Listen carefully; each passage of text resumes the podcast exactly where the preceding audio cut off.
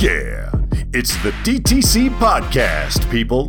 The real McCoy, original recipe, first in your ear hole podcast on dynasty trading and player value. Hosted by John Paul Hurley and Izzy Elkaffas. Hey, what's up, everybody? This is the DTC podcast. I am your host, JP Hurley, John Paul Hurley. Joining me is Izzy, the Pharaoh Fantasy Elkaffas. Izzy, how's it going, man? We're uh, week three, really uh, kind of chugging right along. Yeah, it's uh every every week that passes, it gets sadder and sadder. Yeah. Well, let me ask you a question. What's your favorite time of the year for Dynasty? Is it season starting? Is it playoff? Is it off season? Like after the NFL draft? Is it the combine time? Like the the draft prep? Yeah, NFL draft and Dynasty rookie draft. That's pretty easy. Th- that's your favorite time. Yep. Interesting.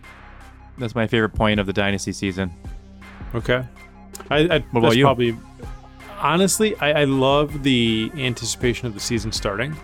That might be, that might be my favorite part over draft season. And I, I love draft season. Don't get me wrong, but like everything that we do, you know, the culmination of all of that leads to what we find out week one. So like that week one is my favorite part. You know, we always take a trip, you know, somewhere as a website together. We get to see the first week together, just all the things that we've tried to establish with our dynasty rosters. We get to see how that looks week one. So I'd say it's probably my favorite time of the year. Just that beginning part of the season. Okay. We got a couple of really fun topics this week, actually. We came up with two sub segments. One's the first sub segment's going to be called Fakers or Title Makers. We're going to go through a slew of uh, players, two two at each position minus tight ends. And we're going to talk about if these guys they're they're currently on a hot streak, are they faking it or are they going to help you make it to a title, to a championship round? And then the other sub segment's uh, going to be panic or patience. Two P's there, PP. And these are guys that are struggling, and whether or not it's time to press the panic button or whether or not you should have some patience around them. So I think this is going to be fun. Yeah. Looking forward to it. Let's do it. All right. So we're going to start off with panicker or patience. That'd be more fun, right? So we can end on a high note like we always do. We, we, we are, we're like the masters at that. Okay. Let's high note it for sure. Whee! That was a. That was a high E, I think. That was you trying to hit a high note? Okay. Yeah. when we end the podcast, I'll end it on a high note like that. Okay. Beautiful. Okay. First one, panicker or patience. The first guy we got up in the quarterback pool is someone we've talked about a lot on the show in the last few weeks, Justin Fields. This one's painful for me to bring up because I do have some fearless forecasts surrounding Justin Fields, and I'm probably going to exercise some patience, but man, it doesn't feel good. So, first guy, Justin Fields. I was going to say, yeah, you were on the Twitter sphere, I think. Was it Twitter sphere? Yeah. We were in our um, kind of like our DTC chat with um, some members, and you were definitely beating the drum on being patient on Justin Fields. Now, this was before this week, another week gone by. How do you feel? Uh, it does. I don't feel great. I don't feel great about it, but like oftentimes these are the ones that will pay off. You know, um, I don't think that there's going to be anybody that's full panic selling for you know pennies in the dollar. But man, and it's funny too because I don't I don't really have any shares of him, but I'm really I'm at a point now where I'm considering going out to grab some. Yeah, this is a yeah, great great point. So his value has likely taken a pretty big tumble in a lot of your leagues, right? Obviously there's a big market that is the overall market where we get values from, but then in every league there's sub markets. So that's where you start seeing crazy trades that happen like how does that get done? How come I can't get that deal done in my league? So in your sub markets, do you think Justin Fields now becomes attainable? And if so, what would you be comfortable giving up for Justin Fields? Man, he really he really should be much more attainable. He's kind of like definitely on the downslope. And after after this week, you know, three weeks, it's a little bit less fluky, a little bit less flash in the panty, um, panties, flash in Mm. the pan. Ease. Mm-hmm. Mm-hmm. I get it. So I'd be looking to acquire him in 12 team superflex leagues for maybe a. I don't think you're going to get out of it without some sort of first, obviously, but you know it might not hurt to throw out some you know mid to late first trades to see what your league mates are feeling, you know? So I don't think a late first gets it done. Yeah, but I think I'd start there. I don't think I'd want to I'd want to come to the table with like an earlier mid first right off the bat.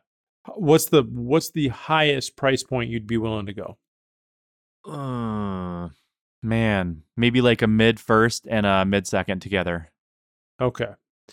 I'll give you a list of quarterbacks. You tell me which ones you'd rather have Justin Fields over. Okay. Okay. That'll Um, be fun. I'll start with uh I'll start with a softball. Dak Prescott. Yeah, Dak. You'd rather have Dak than Fields?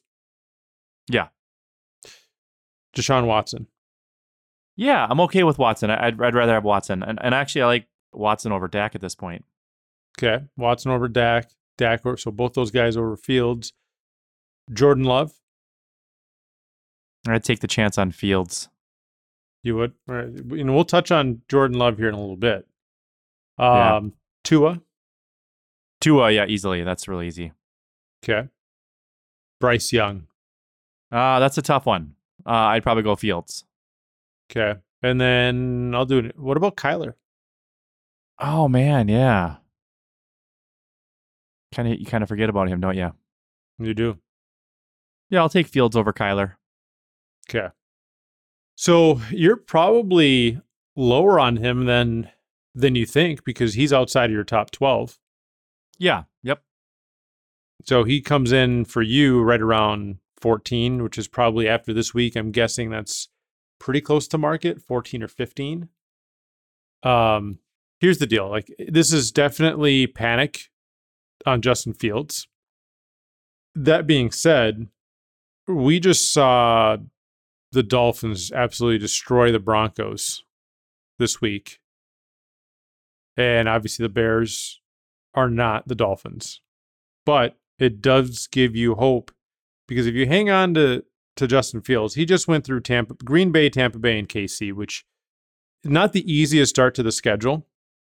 But then he has Denver, Washington, Minnesota, Las Vegas, and the Chargers, which four out of those five games are bottom 10 pass defenses. So there is, I guess, past, you should say defenses in general, because it's not like he's passing the ball, but you could, even though I think this is a panic, I, I just hate panicking and then underselling a player. I feel like you just have to hang on to Justin Fields and hope that he does what he did last year and then just turn up in the second half of the, the season. Yeah, that's the hope. So I'd probably give up. Man, I don't know. I, I don't mind trying to do. I think you could do a Fields plus for Jordan Love if you want to acquire a Fields. I'd at this point, I'd be looking to try to do plus to get Justin Fields. That to me makes more sense trying to get like a, a Kirk or a Goff or probably not Russell Wilson. You'll probably have to give up a lot more. But a Kirk Cousins, a Jared Goff, mainly because Kirk Cousins is balling. I, I totally get that. I think he's second or third in scoring so far in this season. But long term, I feel like you got to gamble on a Justin Fields over a soon to be, I think Kirk Cousins is 35.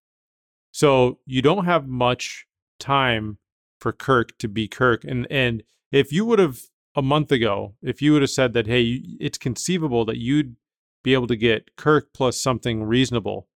If you can get Fields for Kirk plus something reasonable, I think you jump all over that. And I, I feel like you should ga- the the smart money is you gamble on Fields. Worst case scenario with Fields is that because of how dynamic he is on the ground, if it doesn't work out with the Bears, you have an opportunity with another team. Yeah. So that'd probably be my target.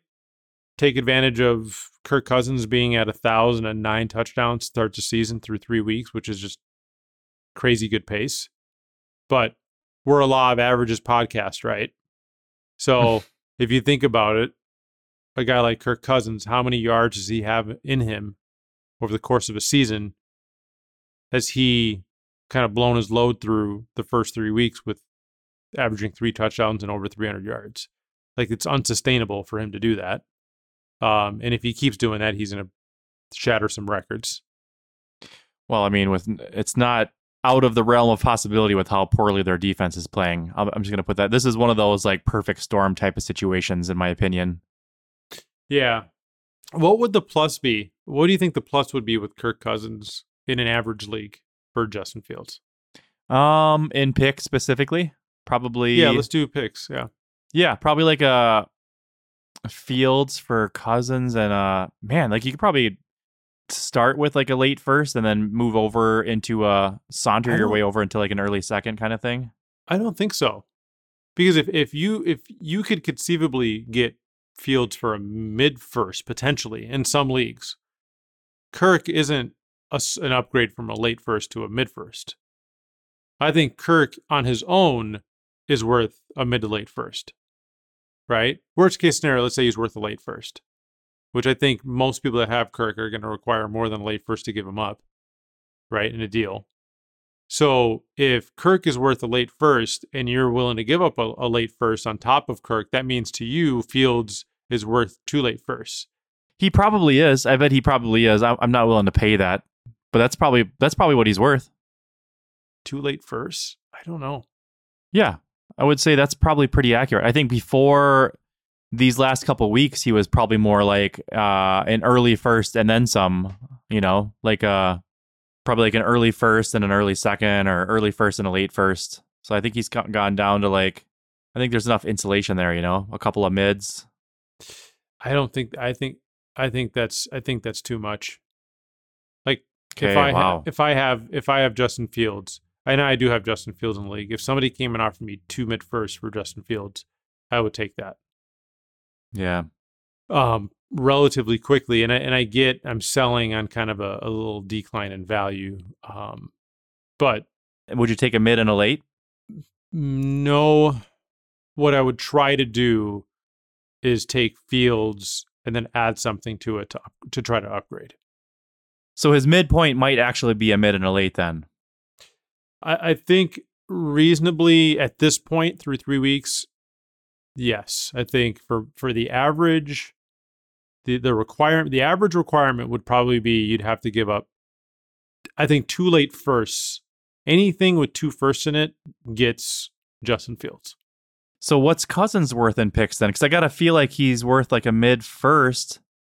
So if you're getting if you're giving Fields to get Cousins in a late first, that seems pretty fair. I would try Cousins in a second. If I'm a Cousins owner, Okay. and and and it's difficult because you're looking at saying, "Well, I can win a championship," and it's yeah, sure, you- you're taking that that risk. There's definitely a lot of risk with this trade, but it's a calculated one. So if you can get Kirk, you can get Fields for Kirk in a second, which was inconceivable a month ago. I think I think you got to pull the trigger on that and just gamble on Justin Fields either getting better. I think I don't think Justin Fields is a very good quarterback, right? But I, I think he's a great fantasy, a potential great fantasy quarterback.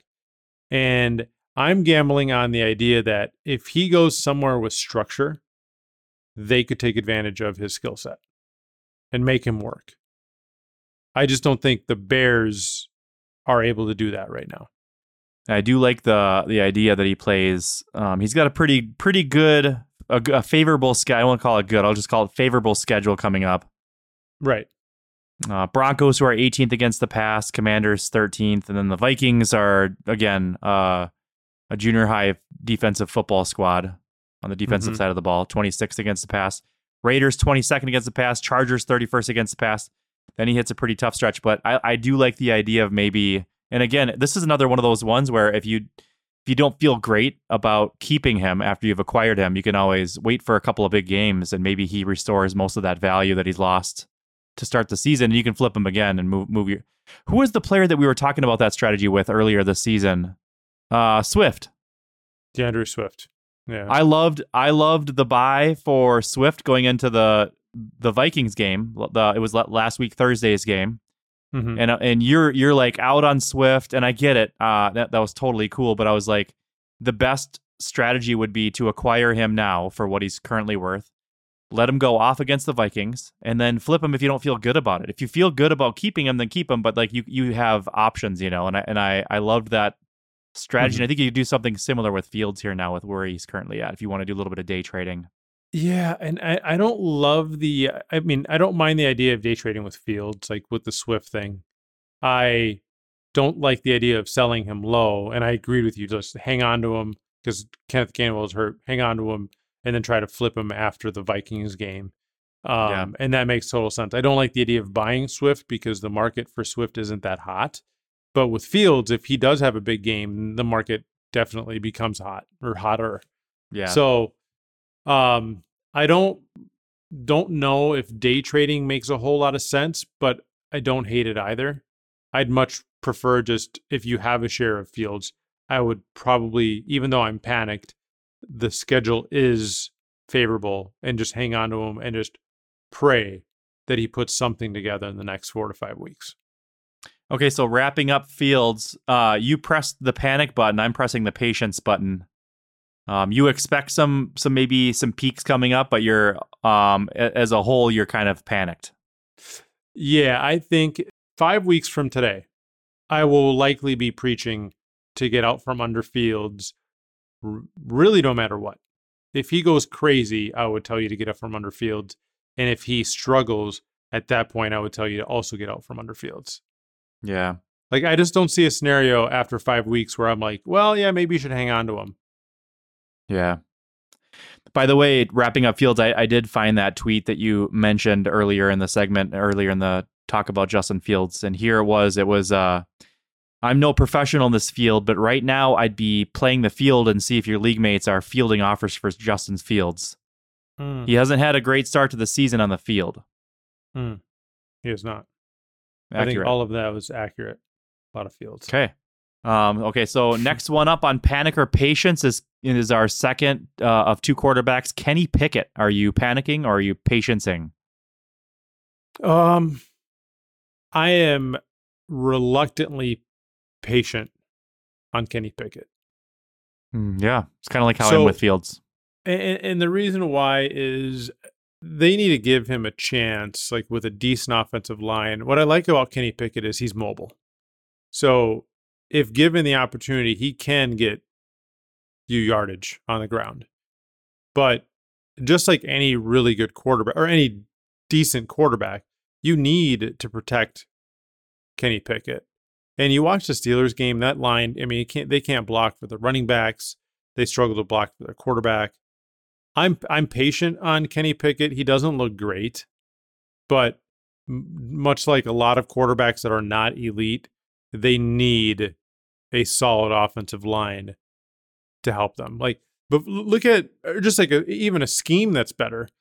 I think Tua is the perfect example of this, where before, if you looked at his before Mike McDaniel and after Mike McDaniel, it's a completely different player. So Tua does not transcend an offense, right? But Mike McDaniel does. Yeah, And Tua is the beneficiary of that. And I'm not saying that you need somebody like that for Kenny Pickett, but you need some somebody better than Matt Canada. Uh, and you need a better offensive line. One of the two needs to improve. So I think I'd be patient on Kenny Pickett. Uh, I think he's got the ability to, to to play quarterback at the NFL level at the starting level. I don't know if he has that, you know, high end QB one upside, but I think with the right environment, he could be a high QB two. yeah, I can see that. I'm gonna, I'm gonna also corroborate and say I'm pressing the patience button on Kenny Pickett. And my strategy again is kind of like a week to week type of thing. Maybe I'm just like really wishy washy with how I feel about players, but Kenny Pickett, we've talked about this earlier in the season also, but Diontae Johnson going down definitely didn't help his chances. Um, Diontae going on IR out at least four games. I'm hoping that he comes back at some point, like week, uh, maybe like after the bye. I'm guessing uh, they have a week six bye. So after the week six bye, Kenny Pickett faces uh, in week eight the 26th ranked Jaguars, the 25th ranked Titans against the pass.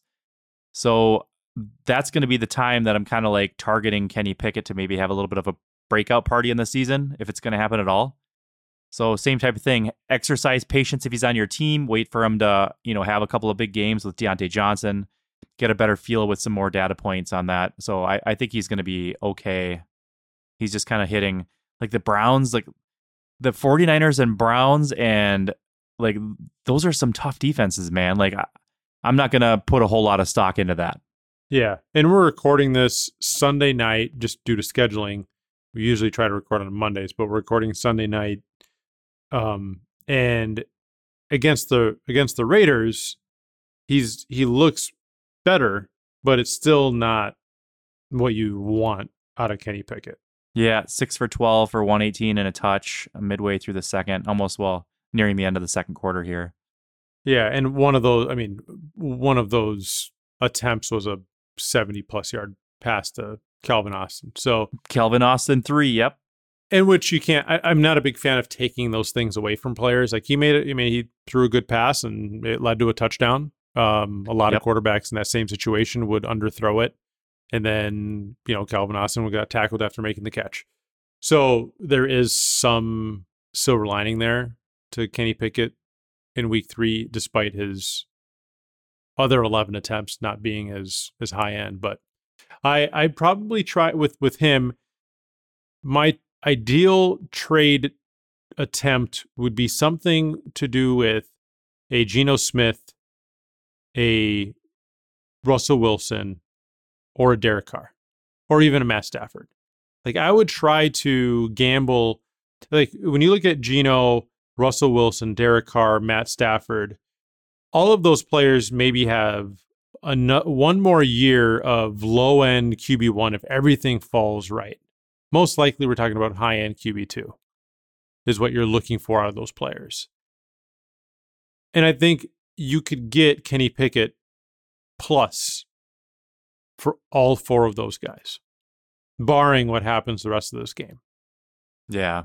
but that would probably that would be my ideal target. If it bombs and Kenny Pickett does nothing the rest of his career, you lose out on a quarterback that is towards the end of their careers with low annual upside.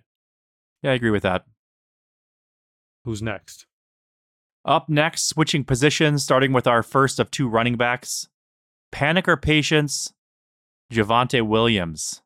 He's off to a little bit of a slow start, garnering 9.7 points, 7.8, and 8.5 in the first three games of the regular season, and kind of hovering around that 15 touch mark per game. Not a horrible workload, but not extremely efficient. So, are you panicking or patiencing with Javonte Williams? You know, it, it's it's hard. Um, we we have to. I, I'm going to be patient, mainly because he's coming off of this this injury, and as we've seen, the first year back from an ACL injury for most players is a little.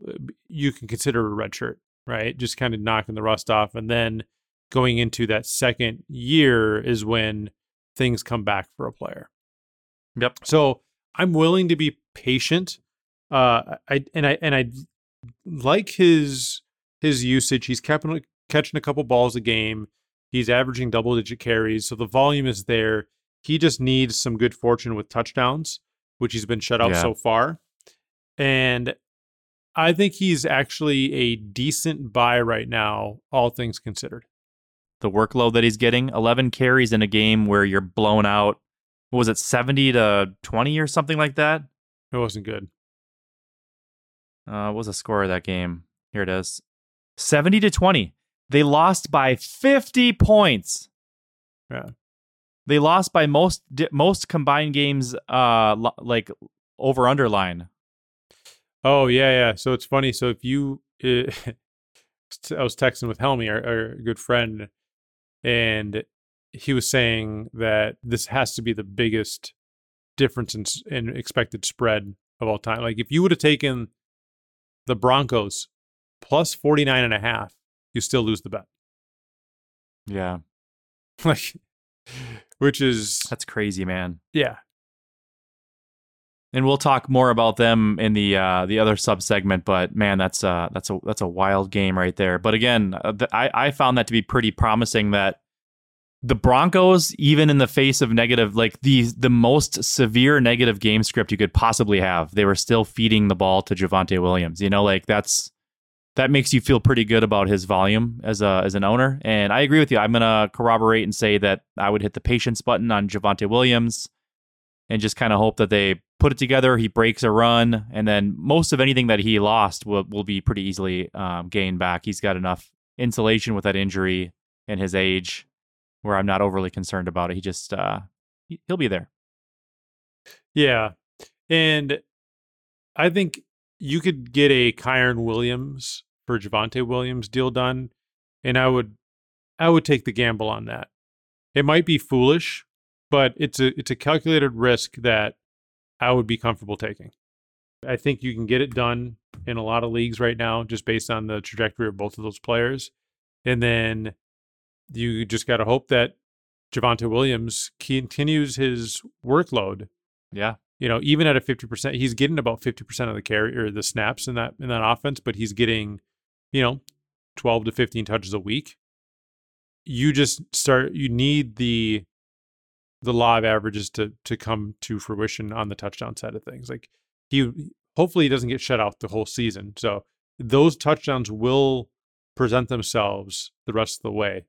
So now, whatever touchdown, let's say Javonte Williams, the stars are going to align and he's going to have eight touchdowns. You know that those eight touchdowns are going to come now in 14 weeks instead of 17, right? And you and I have always kind of talked about that as being a big part of our in season trading and just kind of our in season outlook a guy starts out hot and goes absolutely bonkers, yeah, they could have an Austin Ekeler type or an Aaron Jones type season. But odds are players that have those big weeks with a lot of touchdowns, they're not going to end the season continually just getting a, a crap load of touchdowns. You know, Mostert and Achane are a good example of that. Like they have four touchdowns in a week. Are they going to have 20 touchdowns at the end of the season each? No. Odds are they're probably going to be around 10. So they've gotten 40% of their touchdown production in one week. So that's how I look at it. Um, but I don't know if you have any differing opinion on that. I think nope. I think we're on the same page with that. Yep, same page. Um, we do have we're about halfway through our p- panic or patience list. We should probably go rapid fire for these last three names. Um, sure. So we have enough time for the fakers and title makers section. Um, so I'm going to go pretty quickly here and maybe give like one or two sentences on each of these players uh, and why you're choosing panic or patience. The first one up is the second of our two running backs, Najee Harris. Uh, also another slow starter here, and it's looking like it's more of a um, kind of like you said, an offensive line thing or a, a, whole unit type of thing happening. And Najee Harris is uh, ha- having a brutal start here. Are you panicking with Najee or are you patienting? No, I mean it, it, here's the thing, Najee. You, I think everybody's panicked on Najee. I'm, I, I only have one Najee share, and I wish I didn't have it. A lot of guys, I, I, tend to just have one share of just in case, and I wasn't very excited about Najee coming into the season. The offensive line stinks. Jaylen Warren looks better than Najee Harris. This is reminding me very much of the Tony Pollard Zeke Elliott that started a couple years ago. Like Tony Pollard looked better than Zeke Elliott.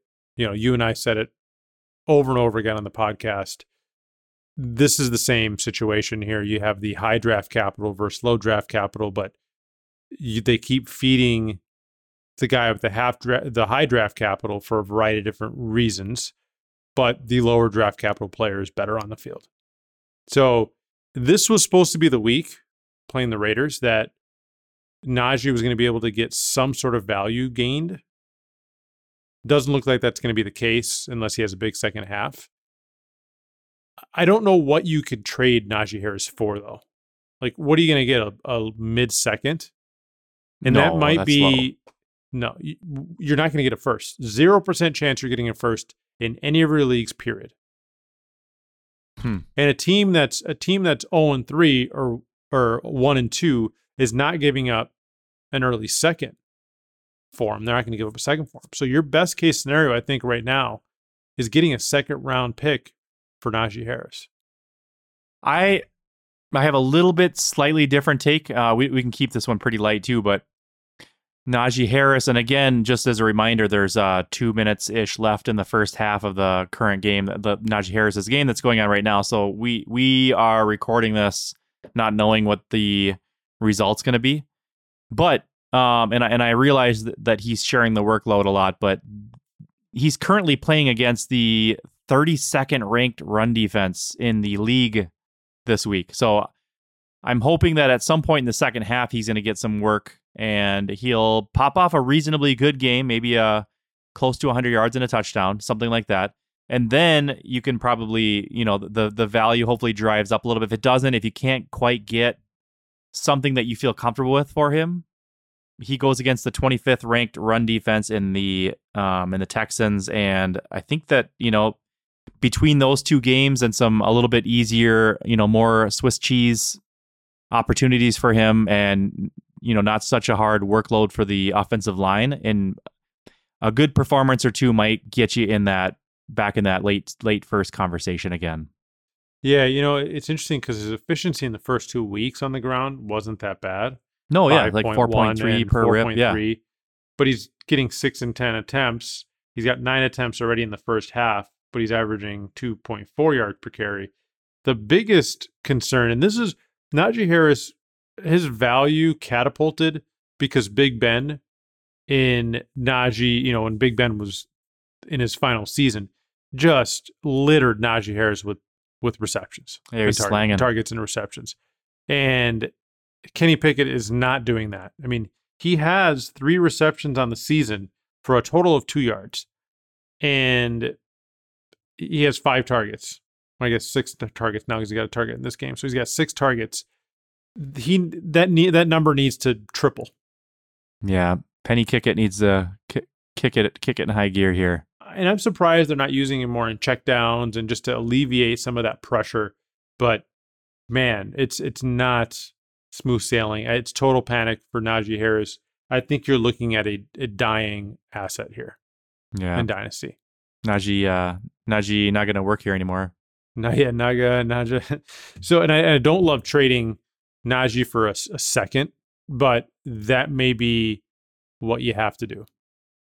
I'd rather just I'd rather keep him for a second. Like if if I'm a Najee owner, um, I don't get too excited about a second round pick for a guy who um has shown that he has the potential to be something greater. You know, something's going on and he's off right now. But I, I'm not gonna. Yeah, I won't move him for a second.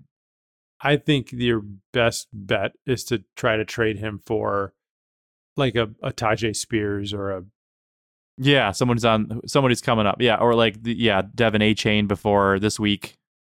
Um, like even even gambling on Kendre Miller, like just saying, hey, yeah, you know, he's a rookie running back. Let's just I gamble like on him. Um, and then which is second round value, but it's more likely to get done, and then you have a better chance of recouping that value short term than just having a second and stowing it for later. Yeah, agreed. All right, the first of our two wide receivers in panic or patience is Treylon Burks. A really rough start again. Like these, I'm glad we're doing this segment first because this is just a depressing discussion. You know, like Treylon Burks is uh is looking kind of awful. Like I don't know if it's mu- uh, as much to do with him as it is just like the offense and Ryan Tannehill, but not a great start. Not what you wanted from a Treylon Burks like going into the season. Um, we knew that DeAndre Hopkins coming in was going to steal a little bit of that target share, but man, Treylon Burks doesn't look good. Are you panicking or are you patiencing? I I believe in the the talent with Treylon Burks. DeAndre Hopkins there just eating most of the workload. I mean, he's got DeAndre Hopkins has 25 targets through the first three weeks. Burks has 13. And, and Burks has 13. So basically he's is a two to one right now on that. And he's not efficient And- with him either. Like he's he's gotten this was his highest target output for the season. Week three was against the Browns. He had six targets, but he only caught one of them for five yards. That's so painful. Yeah.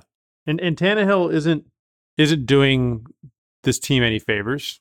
The issue is whoever comes in for Tannehill, if if he does get replaced, is not good for the pass catchers either.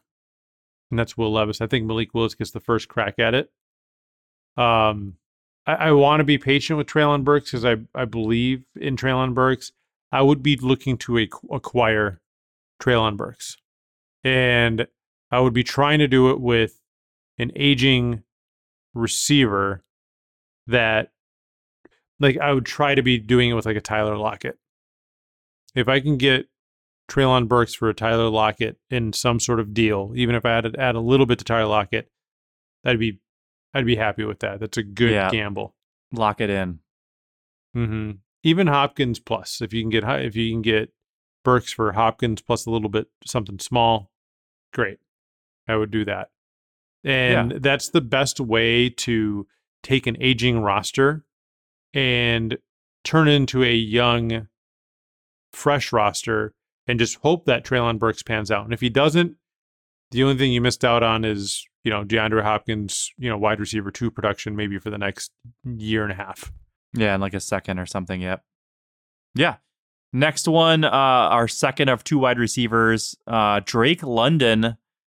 Similar to Treylon Burks, except for he kind of had a, a a good game in week two. So there's a little bit slightly different scenario here, but started off the season with one target, zero catches, forgot to play. I think he forgot his shoulder pads or something. So they only targeted him once, he didn't catch it. And then week two against the Packers, 18.7 fantasy points, six catches, 67 yards, a touchdown on eight targets. That was uh, things were looking much better. And they kind of backed down to the same abysmal, disappointing performances against the Lions this week. Six targets, two catches, 31 yards. Not what you want from Drake London in his uh his second year here. Hmm I, I think the same the same concept with Treylon Burks. I I believe in the in the talent with Drake London. I think he's a fine young player. He's 22 years old. If they win enough games and Ridder comes back next year and it's the same Ridder we have now, it's going to be a painful couple years. But I would be taking the chance on a Drake London and I would be trying to move an Amari Cooper for him. If you can get, once again, the same thing, if you can get a little bit higher, if you can move an Amari Cooper for him, take advantage of a 31 year old Keenan Allen going crazy. If you can move Keenan Allen and and then receive Drake London back in the deal, I would be happy with that. And and if you're contending, it's more challenging because Keenan Allen is going to help. I mean, the guy had 18 receptions for 215 yards today. So it's really hard to give that up. And I wouldn't blame you if you didn't want to and just say, hey, I'm rolling with Keenan Allen another season and I can get Drake London in the offseason for cheap as well. I think that's okay too. You do have a long runway here to acquire Drake London. So I'm not saying you have to do that now. I don't think even Treylon Burks, I don't think either of them are going to have a in-season renaissance, but they should be a target for you if you can find a seller in your league that wants to get out from under him now. I would be I would be trying to trying to do that. Marquise Yeah. Brown, if I could if I could trade Marquise Brown for Drake London, I would do that.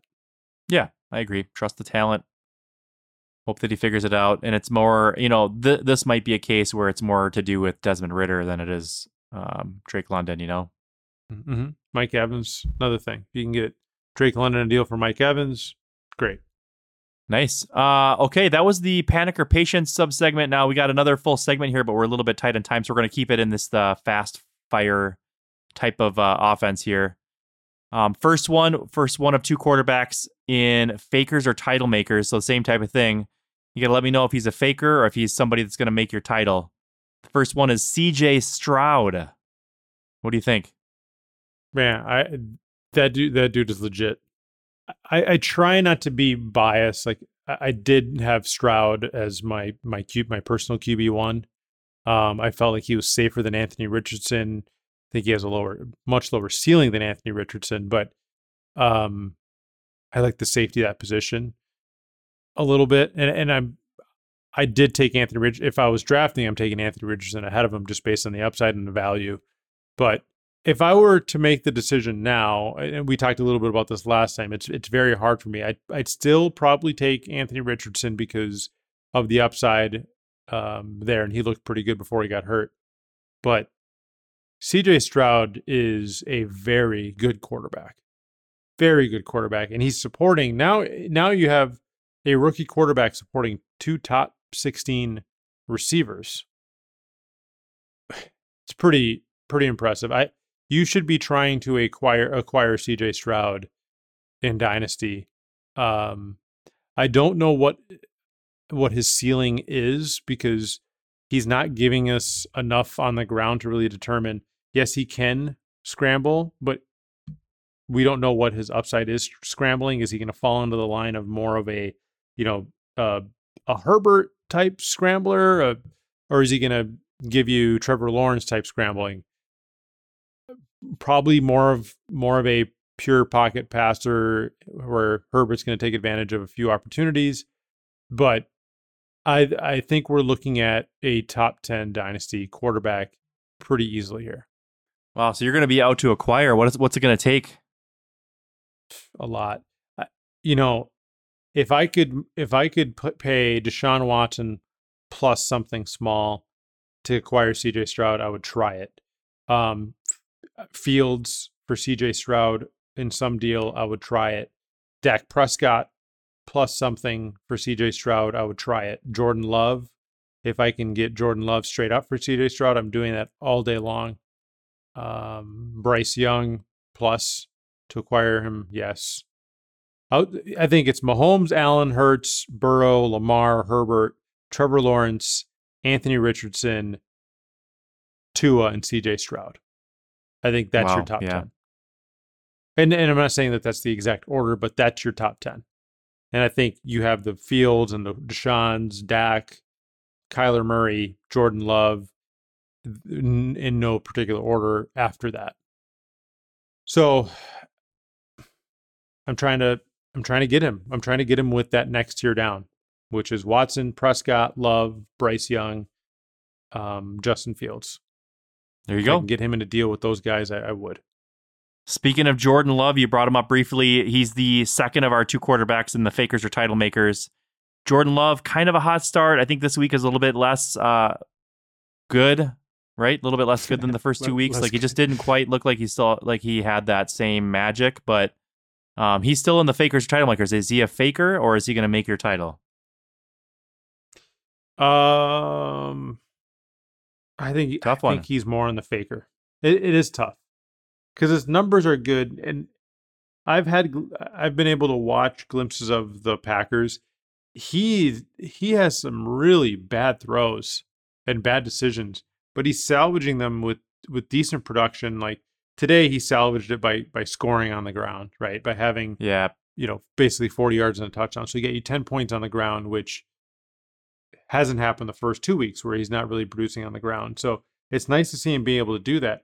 yeah, but his passing was yeah 20, 22 of 44, 50% completion. Had a pick and just one touchdown, 259 passing yards.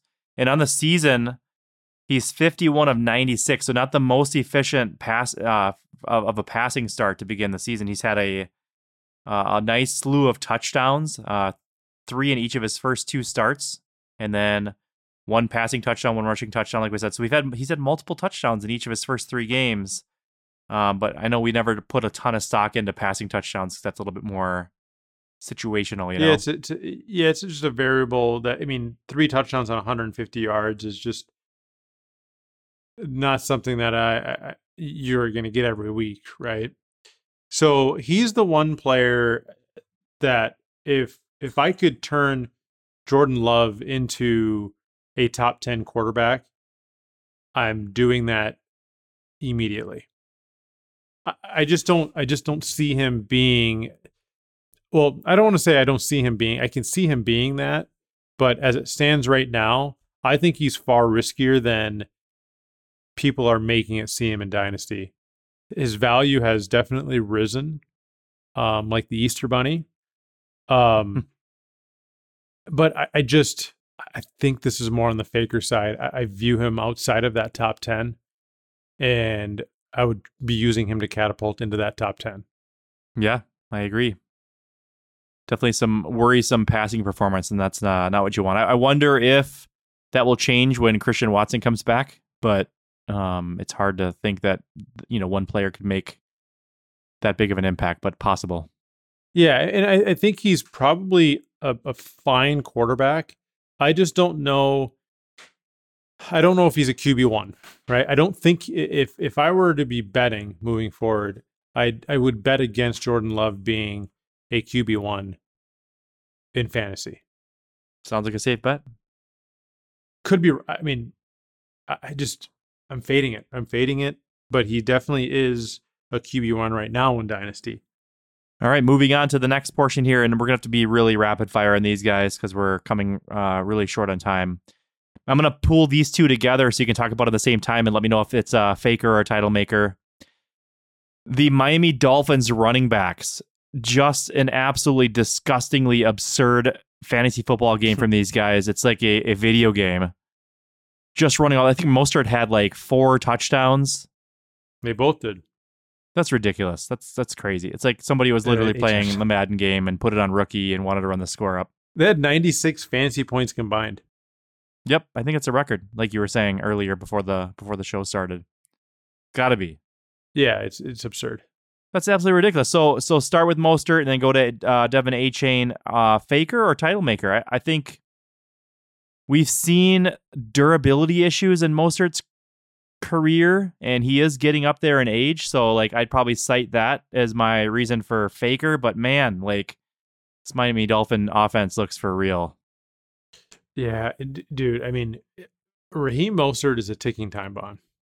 Like I'm, you know, I have quite a bit of Achane in Dynasty, and and I picked and I did that because Miami Dolphins haven't been able to keep their running backs healthy, and then even Wilson and Mostert prior to their time with Miami, they struggled to stay healthy.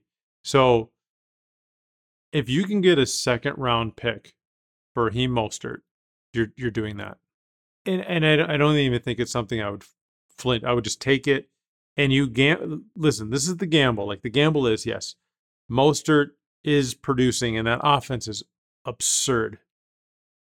But we've seen Mostert struggle with health every single season, and if you can turn this these this early season performance into a second, that's ideal. And the reason why you do that, it's not like, okay, you're losing Raheem Mostert, but what you're doing is you're taking that second and then you're stowing it. And then when the playoff close to the playoffs come around, if Raheem Mostert's hurt, then great, you kind of win there. And you can use that second to acquire a player, a running back that you think can help you in the playoffs. I would rather do that. It's kind of like almost putting Raheem Mostert's value into a piggy bank and then being able to acquire a running back later. Hell, you could probably even acquire Raheem Mostert later. If Mostert gets hurt, you could probably acquire him for a third in another league. And Yeah. it, it's not it's not going to be in that same league. I like buying players. If you can get a really good deal on a player in one league, I would try to acquire him for cheaper in another league. And all you've done is increase the, your total portfolio value, right? Your total equity in in dynasty, but at a cheaper rate overall. So I think this is a stow. I think this is a perfect opportunity to to cash in and then stow that pick for, you know, 10 weeks from now when you could try to make a push in the playoffs and acquire a running back for a second or third from a team that didn't make the playoffs. I like it. Um, and uh, just a really quick selfish question before the week began. I'm I'm on a I've got a contending team in an in- industry league, and I I've recently lost Nick Chubb, and I'm down Saquon Barkley for uh, like a week to week injury. Um, I, I I had pretty thick depth at running back. I don't know why I used the word thick, but I did. Mhm. I'm sticking to it. Uh, I have thick depth at running back, and I'm still scoring a significant amount of points. But before the week began, the Are you saying Mo- sick? Are you saying I said sick or thick. thick? thick, thick. But are you saying it with an with a lisp, or are you saying it like as in thick? As I'm gonna in- yeah, I'm gonna leave it open to interpretation. Yeah, Okay, I got thick depth. Okay, okay. Um, right, and the so then- Mostert owner actually offered me uh, Mostert for my 2025 second, so a couple years out, and it's assumingly going to be a late second.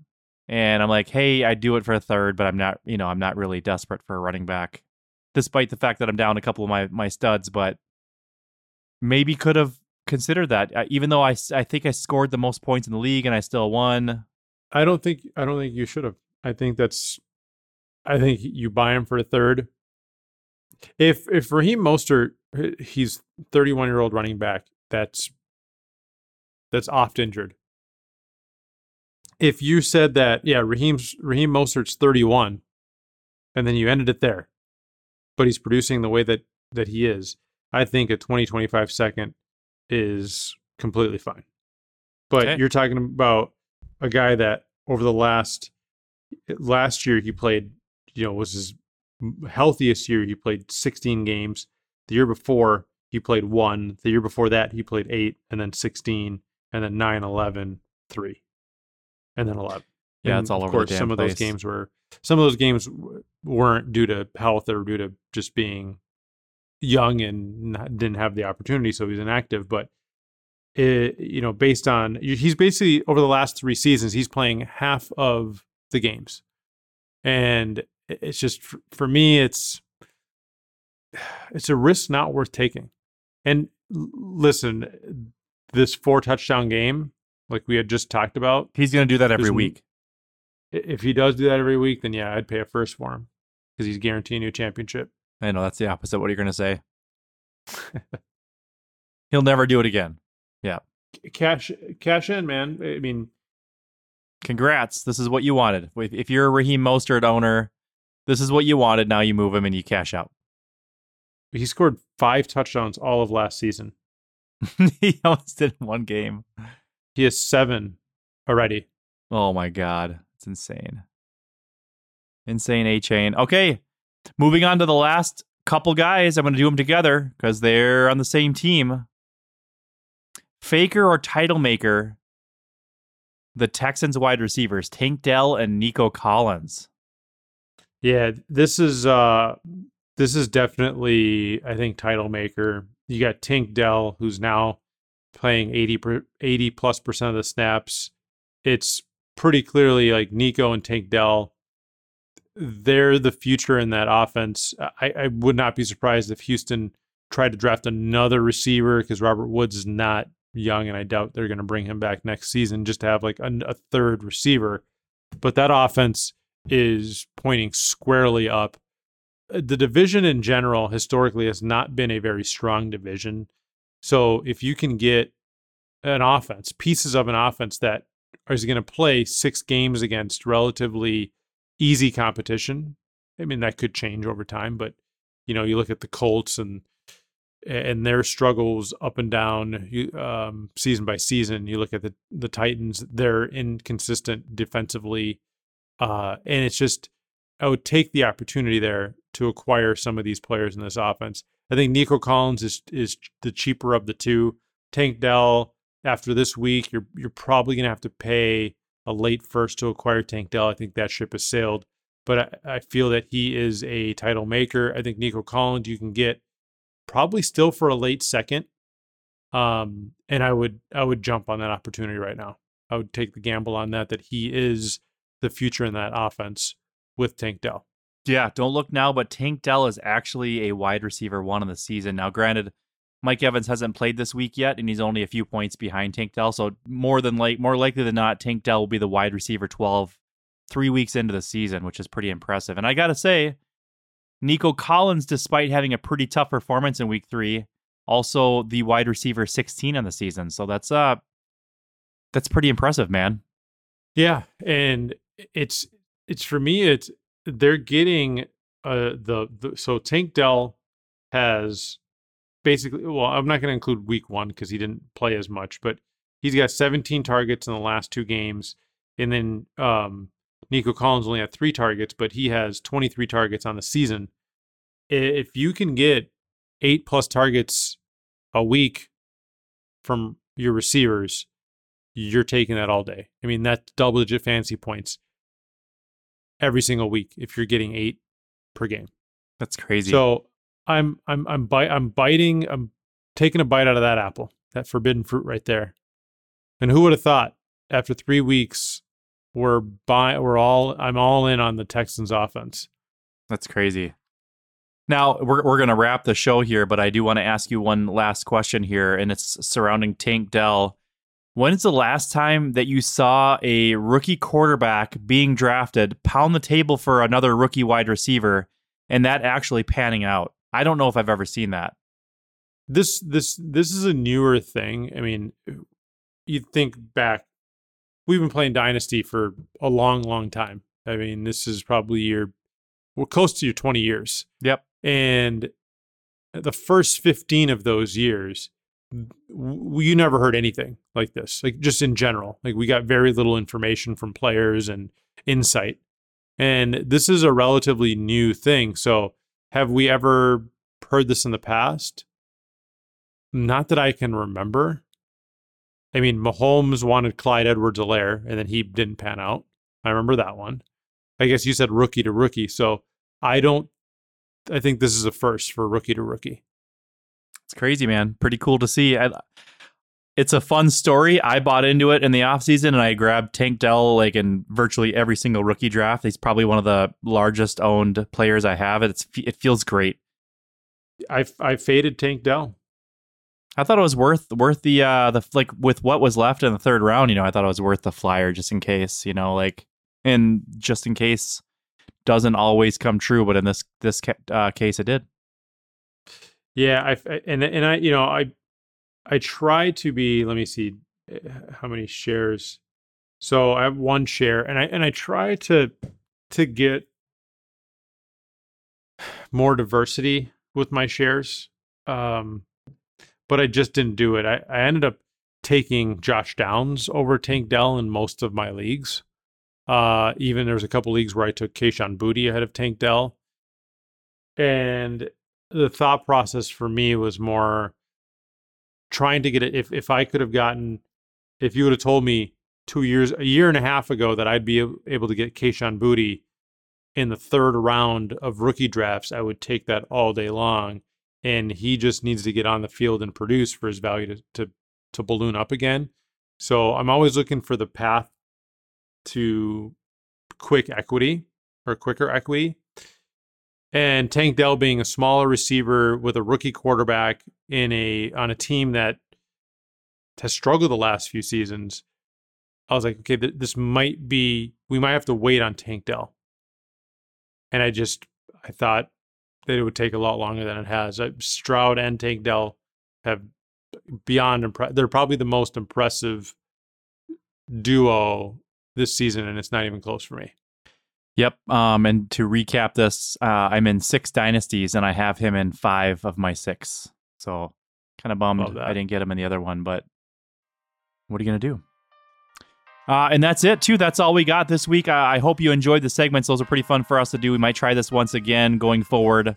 Maybe next week we might have to do some sort of like fearless forecast recap or something like that because we're kind of getting towards the uh, yeah the one quarter point in the season. So it'd be kind of fun to revisit some of those uh, some of those earlier podcasts on the season. You guys, for thanks sure. so much for listening this week once again. Uh, you can follow the main handle on Twitter at FF Dynasty Trades. You can find Izzy at DTC underscore Izzy E. You can find me at FF Hercules and the producer Jonathan Moeser at DTC underscore John Moeser. Thanks, you guys. Bye.